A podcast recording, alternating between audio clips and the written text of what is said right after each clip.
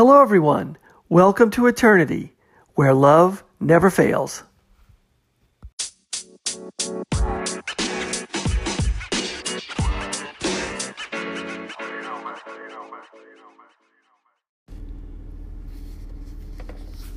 Hello, everyone. Thanks for listening. This is the Eternity Bible Study Podcast, where we walk through the Bible together every weekday, Monday through Friday. We're podcasting from here in the United States and in Zambia with a goal to share our thoughts and encourage one another as we read God's Word together verse by verse. My co host in Zambia, Matali, and I are both listening to Through the Bible podcast and then sharing our thoughts and encouragement with you. From America to Africa and everywhere else, God is in control. As always, our attribution goes to Through the Bible with Dr. J. Vernon McGee. So, if you've ever wanted to try to read the Bible every day, we hope you can join us. We're regular people just like you, trying to learn more about God and walk in step with His Holy Spirit. So, if you have your Bible, feel free to read along. And if not, no problem. We'll put it all together for you. So, let's get started. So, um, Hello, uh, glad you're here. Uh, we are still studying the book of Proverbs. We'll be studying, um, finishing up Proverbs chapter 26. We'll be taking up at verse 23 and then going through uh, and finishing uh, chapter 27. Before we get started, just a couple of notes. Um, as we close out the book of Proverbs, we'll probably be closing it out uh, through this week and early into next week. And just get ready because next week we'll be um, studying the book of Philippians, which I'm really excited to study. I've never studied that book before, and um, like like we're going through verse by verse. And so I'm really excited. Uh, I gained so much from Galatians and Ephesians, and Philippians is always been one of those books that just has so much encouragement in it, and I can't wait to jump into that. So um, just be ready for next week. Um, Matali is still with family uh, uh, in Africa, and she's traveling, and she's uh, um, not able yet to uh, rejoin the podcast. So our thoughts and our prayers go out to Matali and her family, uh, uh, everyone there. Um, just love and regards to all. We'll be looking forward to having you back when you're able to. So we'll jump right in. We'll finish up Proverbs uh, starting uh, at chapter 26, and we'll be looking at starting verse 23. And this section, 23 through 28, I'm just going to read because it all has a common theme about hypocrites, people who flatter other people, people who are two-faced, lying people, those type of things. This covers a lot of ground that um, you probably can identify with. So let's take up at 23, um, chapter 26. Uh, like a glaze covering an earthen vessel are fervent lips with an evil heart. Whoever hates disguises himself with his lips and harbors deceit in his heart. When he speaks graciously, believe him not, for there are seven abominations in his heart. Though his hatred be covered with deception, his wickedness will be exposed in the assembly. Whoever digs a pit will fall into it, and a stone will come back on him. Who starts it rolling? A lying tongue hates its victims, and a flattering mouth works ruined. So many times we see people who are insincere, and the this this part of the proverbs really deals with the practical, some of the most practical day to day stuff that we see, and it warns us by using so many different little um, examples and mental illustrations that tells you the value of insincerity, that tells you the value of people who will just say anything to be popular, or say anything to get you to smile, or get you to laugh, or somehow to win your favor. And uh, those kind of conversations, uh, I don't know about you, I've never ever enjoyed them. I've never uh, been, I've never gravitated to that. And then, but then sometimes you can feel yourself trying to do that to other people when you're insecure about yourself. So when you start, like we were talking about yesterday, when you start taking your heart off of Christ, when you stop being Christ-centered, you start you start to be more self-centered or worldly centered. And when you get that self-centered behavior, you get self-conscious. And when you get more self-conscious, you get just your actions become self directed. And when you have these conversations, it doesn't matter who with or in what circumstances. It could be at work, school, at a, at a gathering or a party or a social event. It could even be at church. When you come up and you talk to somebody, like let's say a visitor at church, if you're self conscious when you do that, you're going to be talking about yourself more or thinking about what the other person says as it relates to yourself as opposed to how it relates to them. And or you may get bored really quickly when they talk about themselves or what they think, you know? And you in the back of your mind you're just waiting to get out of church so you can go watch the football game or you can go out to lunch or you can go get together cuz you've got something else lined up. Maybe you want to, uh, you know, play golf or do something like that. Or you've just got another errand to run, or you've got worries.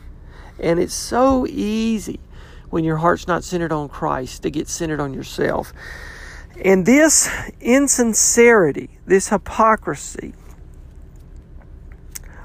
is what the Proverbs are warning against false flattery. People who are two faced, you know, they smile or they pretend to be real uh, godly people in church, but right when you leave, you know, they'll be talking right about you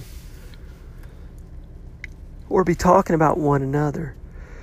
and so that kind of talk, that kind of heart, that deceitful nature that is covered up with graciousness is like a glaze just covering an earthly vessel. It doesn't have any value, it doesn't have any depth to it. And it doesn't it doesn't um, help at all. It's just for show for the vessel itself. There's no depth to it. So those are some those are some really um, nice verses that talk about deception and flattery and hypocrisy. We should be careful. Again, it's another um, really practical, excuse me, practical um, illustration of being Christ centered and Christ conscious as opposed to being self centered and self conscious. So now we'll go to chapter 27. And as McGee points out, a lot of what chapter 27 deals with is friendship. And um, I'll just pose a question How deep are your friendships? And what are your friendships based on?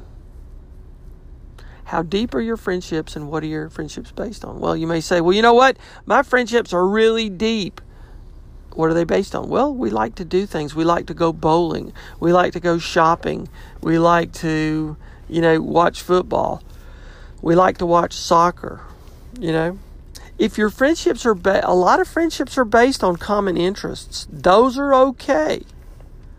But friendships that are based on the love of Christ have to be the deepest friendships.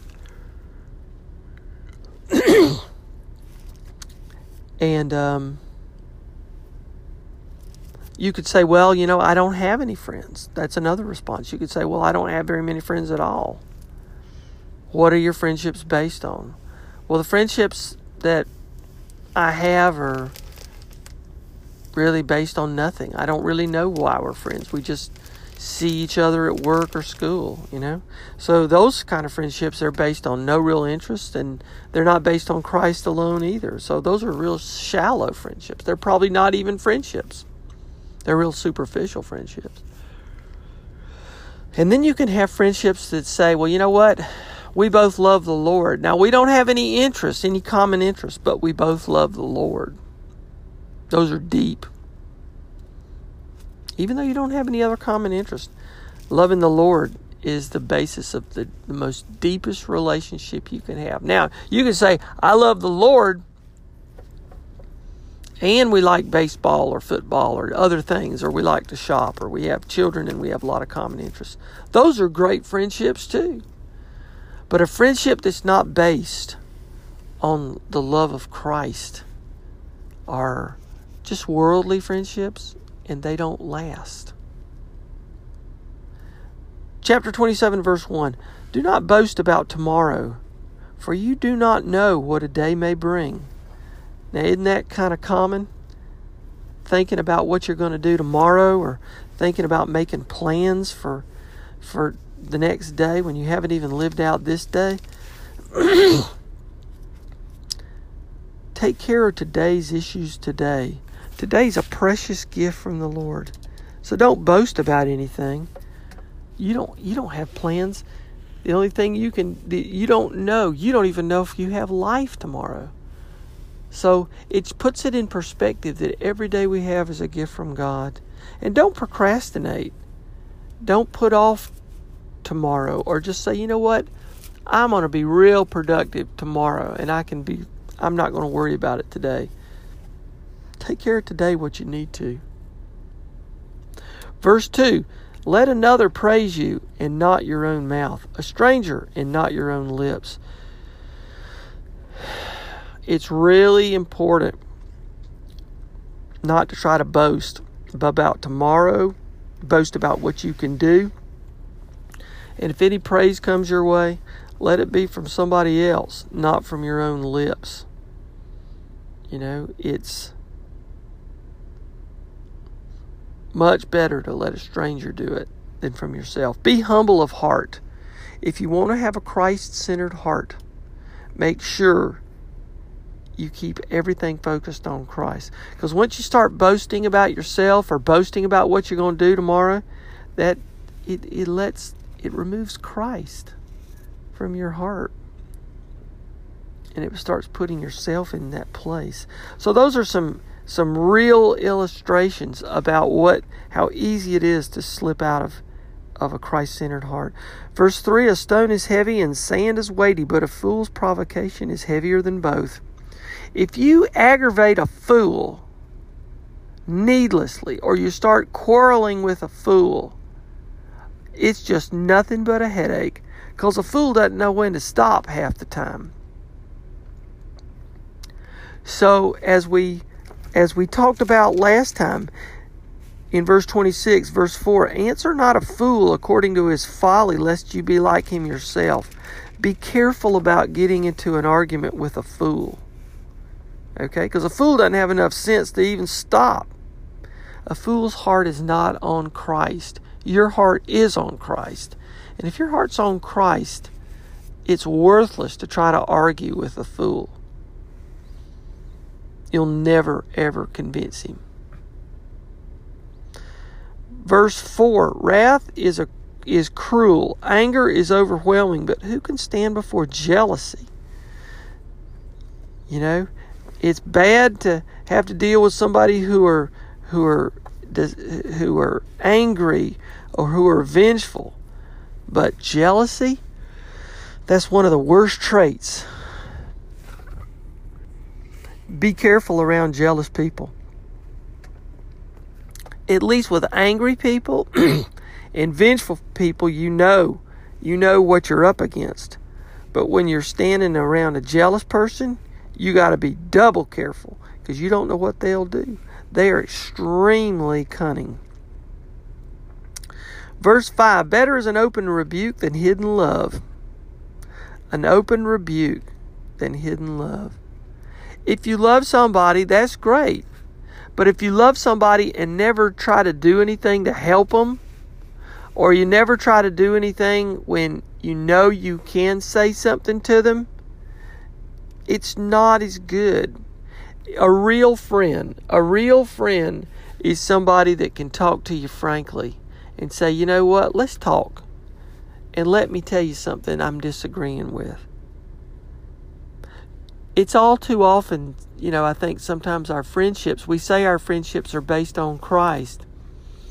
But we might not say anything to the other person. We might not say anything to our friends when they need to hear from us. It's better to to sometimes openly call somebody out. That's what that's what Paul had to do in, with Peter. Remember back in Galatians when when Peter was visiting Antioch and Paul was out there preaching to the Gentiles and Peter had was meeting him for the first time and Paul was out there starting his mission to the Gentiles and he had been appointed by Jesus by God in heaven to do this mission by Jesus Christ. So, you know, Peter comes up to him and Paul's sitting at the table. There was at a banquet and there was a table with unclean food, you know and so there was a table, uh, two separate tables, one with unclean and one was clean, you know, and still the, the Jews were still, this was early in the church, and, and, uh, people are still trying to understand that there's Jews and there's Gentiles, but Jesus came for both. So Paul's out there, he's eating with the unclean table. He's trying to make a point to them, you know. There's nothing that's unclean because with Christ there's no Jew, there's no Gentile.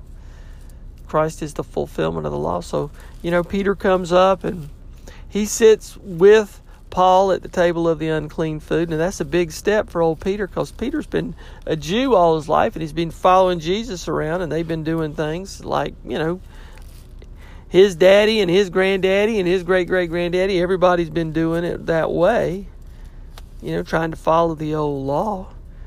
And all of a sudden you got a this whippersnapper here, uh, Paul out here sitting with the unclean table doing stuff that like, whoa, he's blowing his blowing people's minds.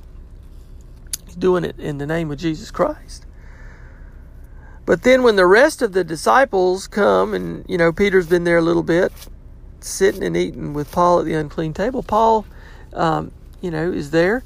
But Peter gets self conscious and he's he doesn't know what to do, so he leaves the table with Paul and he goes sits at the table where the clean food is, trying to follow the traditional Jewish customs, because he's got he's feeling the peer pressure of the uh, of his the rest of his buddies, the rest of his disciples. What does Paul have to do? Paul has to openly rebuke Peter. He has to correct him out of love, because if he didn't, their friendship wouldn't have been very deep. So there's there's the love that comes between friends, but sometimes the love has to show correction. And that takes a lot of love from the giver of the correction as well as the receiver of the correction. So you've got to, when somebody corrects you, you've got to receive it in the right way if Peter didn't receive his correction in the right way, there would have been an irreversible division in the church. Verse 6 Faithful are the wounds of a friend, profuse are the kisses of an enemy. If you have a, a, a friend who,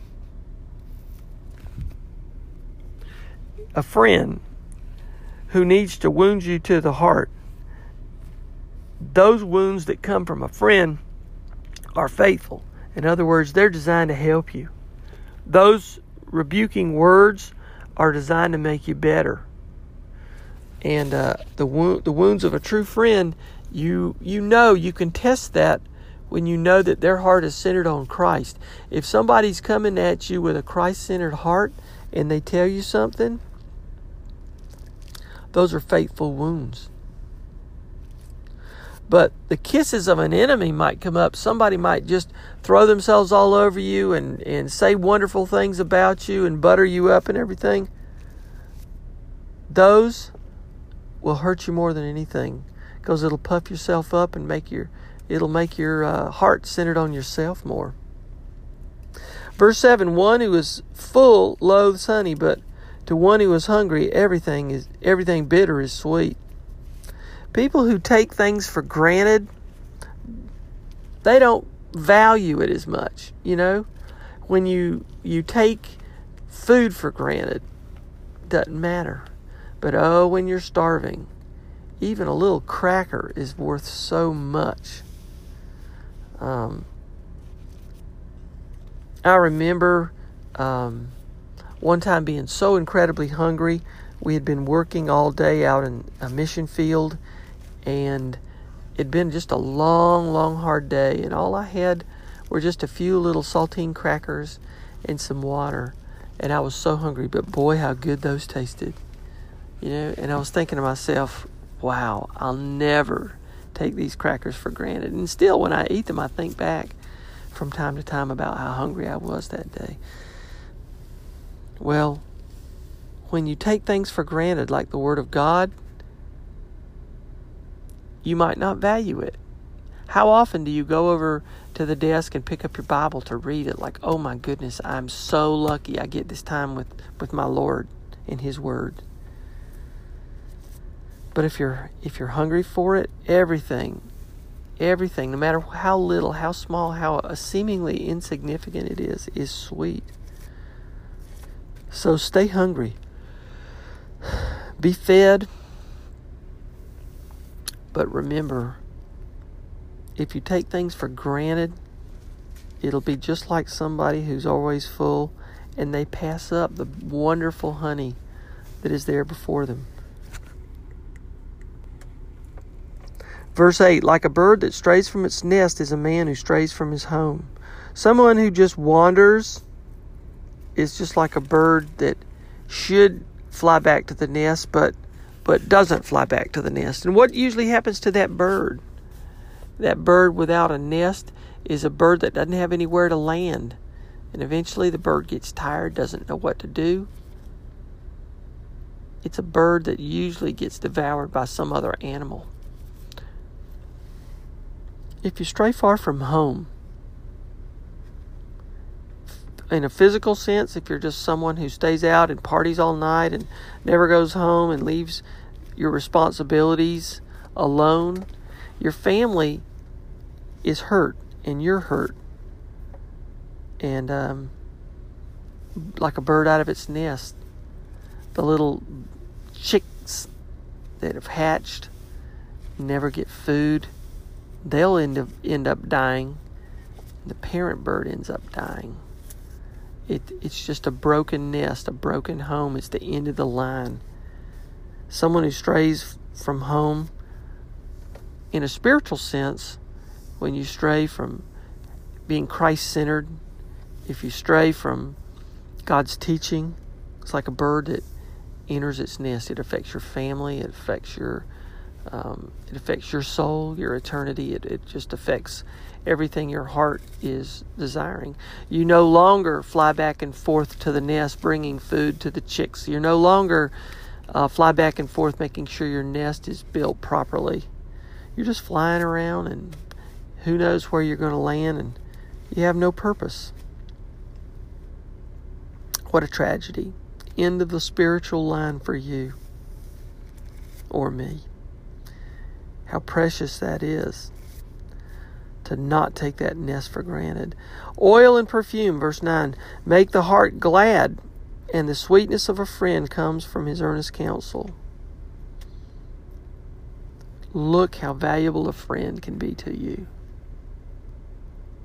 It's it makes the heart glad, just like oil and perfume do. The friend being around a friend in the same room has that same aroma of oil or perfume. Just being in the presence of a godly friend, you feel twice as strong.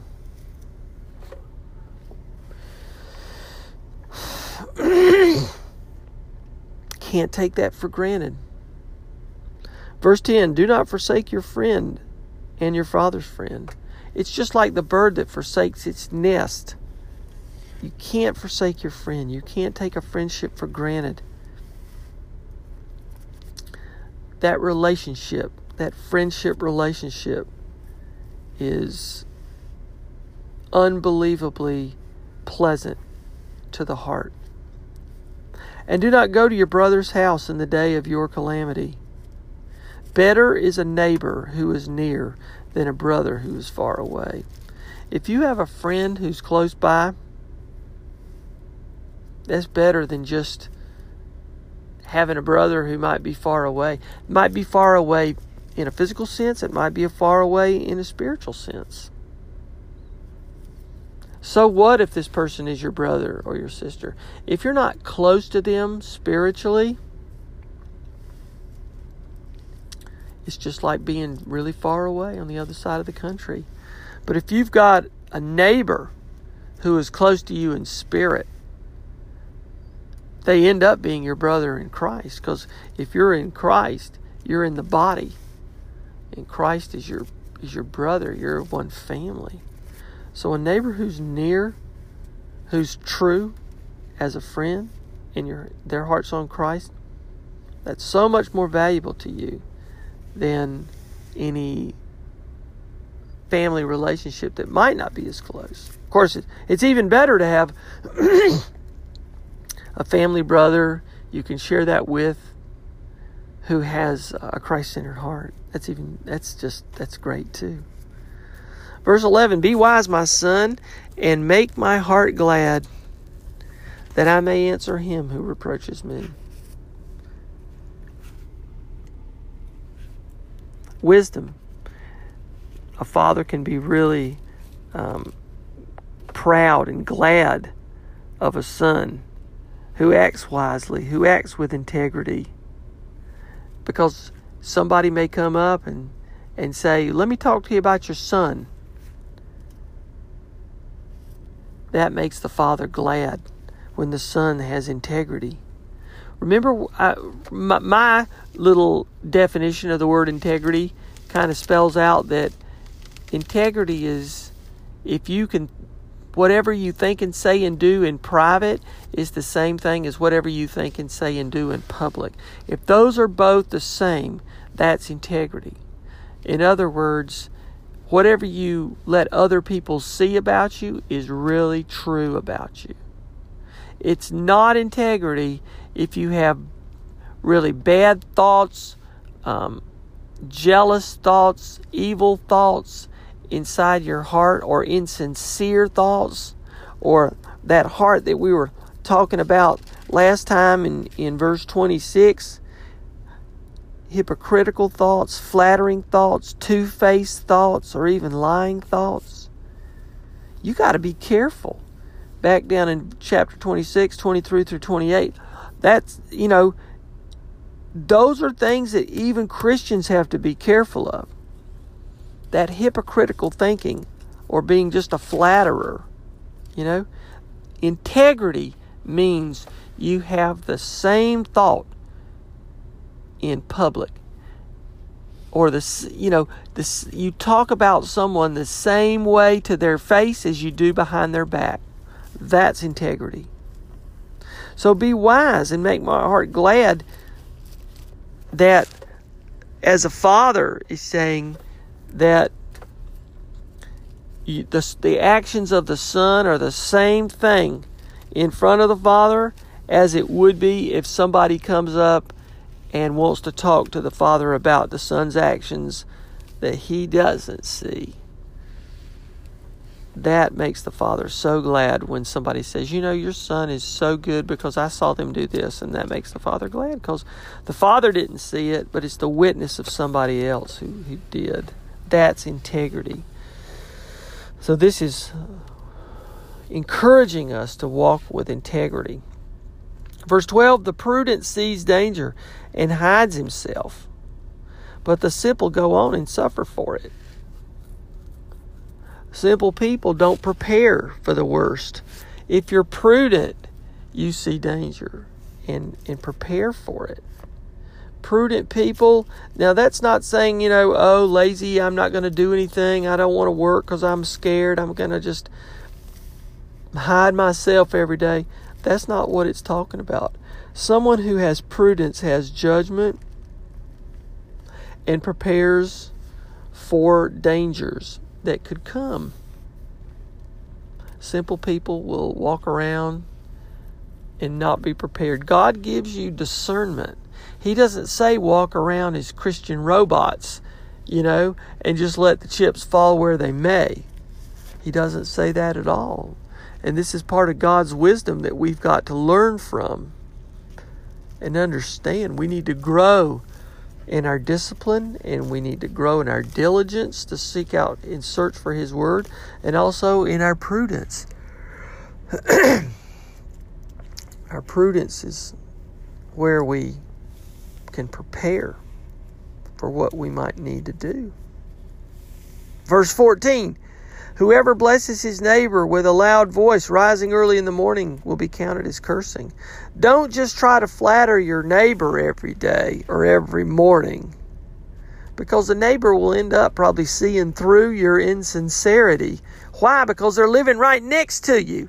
The one thing that a neighbor sees is what you do at home in your private time. Now, other people might see the, the, the, the personification of what you show them at work or school. They see the social you, you know, they see the, the you on social media. The thing that's so false about social media is it's all marketing of yourself, you know. Your image is everything, you know. So that's like you going around at work or school or or or sometimes even church the air that you put on for people. But then when you get home you let your guard down. Your neighbor will see it you know? And if you try to just flatter your own neighbor you know like you might be trying to flatter people at work or school or church or things like that neighbor will see right through it because they'll see they'll see your own actions in private. Verse 15 A continual dripping on a rainy day and a quarrelsome wife are alike. To restrain her is to restrain the wind or to grasp oil in one's hand. If a wife does nothing but quarrel with her husband, it just wears the husband down like a drip on a rainy day. It'll, that, that drip will eventually form a, a hole, and that hole will like a hole in the roof will on a rainy day will eventually just do damage to the whole house. As we were saying the other day in another uh, section, that quarrelsome wife might be quarreling because the husband's not right. Husband's heart's not right. You know? Now, so husbands don't just think, aha, I got you to the women. You've got to be, you've got to have the heart that's the right heart to be submissive in a servant leader to your wife. In other words, God gives you the authority to be head of the house, but your head of the household is a servant. Okay? Be a servant. And then the wife has the authority to be the helper. In the same way, Jesus had the authority to be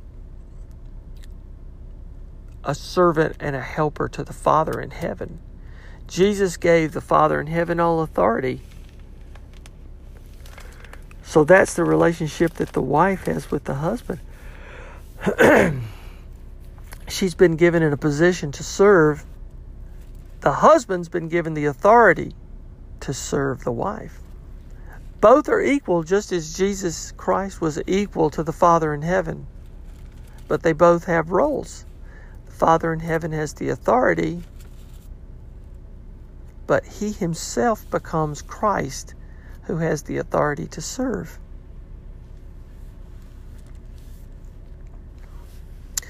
Verse 17 is kind of a, nice one. Iron sharpens iron as one man sharpens another. What a great what a great little verse. Isn't that like a new favorite for us here?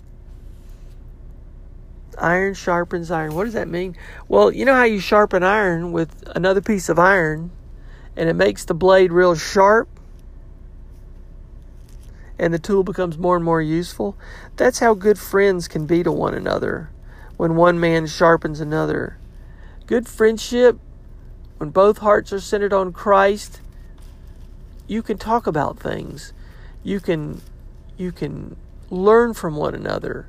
You can get wisdom from one another because you know the person that's giving you the wisdom or giving you the counsel are are are coming so with a genuine heart that's centered on Christ. It's not a hypocrite. It's not someone who's jealous. It's not someone who's saying just what your ears want to hear. You want to be a good friend? When you're talking to somebody, make sure that heart is dead center on Christ. I mean, dead center. You can't take that for granted. You can't take anything for granted in a friendship this this uh, and we've looking at different ways about being a friend and receiving from your friends. Iron sharpens iron. Verse 19 is water reflects the face, as water reflects face, so the heart of man reflects the man. When you go to a pond and you look in the pond, the water in the pond shows your image, shows you how you look, or like looking in a mirror. That's what the heart reflects. If you want to know what's in somebody's heart, look at what they think, look at what they think and say and do. Look at their actions. You want to know what's in a man's heart? Listen to him talk. We've said this over and over. The Proverbs has said this over and over. You want to know what's in a man's heart? Watch where he walks. You want to know what's in a man's heart? Watch what he looks at. Watch what his hands are up to. The heart of a man reflects the man, just like water reflects what your face looks like.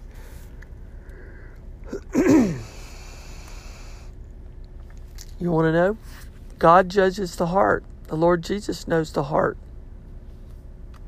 But you can see what's in the heart just by looking at him. Verse 21 The crucible is for silver, and the furnace is for gold, and a man is tested by his praise. Oh, man, what a new favorite for me. You're really tested when people try to compliment you. What does that do to you? Be careful. Be oh so careful. I think so much that, that you know, especially when you're at work, you want to get good evaluations. You want so badly to hear good things said about you. What what one of us doesn't want to go into a room and hear people just compliment you? Oh, it doesn't that just set your ears on fire? Be careful when you get praised because it's a test for you. It's a test to take your heart off Christ. When people start talking good about you, oh, you're the focus. Now your heart's centered on yourself. Maybe even though you don't want it to be centered on yourself, it is centered on yourself.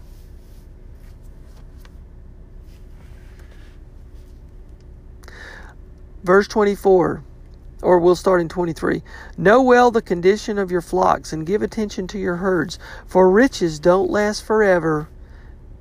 And does a crown endure to all generations? Riches don't last forever.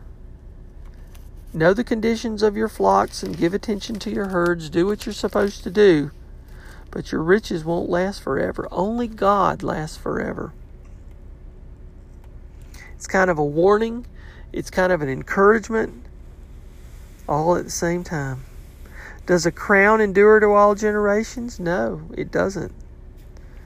The crown that a king puts on his head is only worn as long as a king's head is still alive. That majestic crown, it won't even endure. Somebody else will be wearing it. Maybe somebody who doesn't even agree. Nothing lasts forever. Only God lasts forever. How important are our friendships and our relationships? But it all starts and ends with a heart centered on Christ. I hope this these were helpful and encouraging uh, proverbs for you. They certainly were to me. I just learned something every single time I I read God's word, and I just think they're so great for us to read. So from me to all of you, God bless you, and I'll see you next time.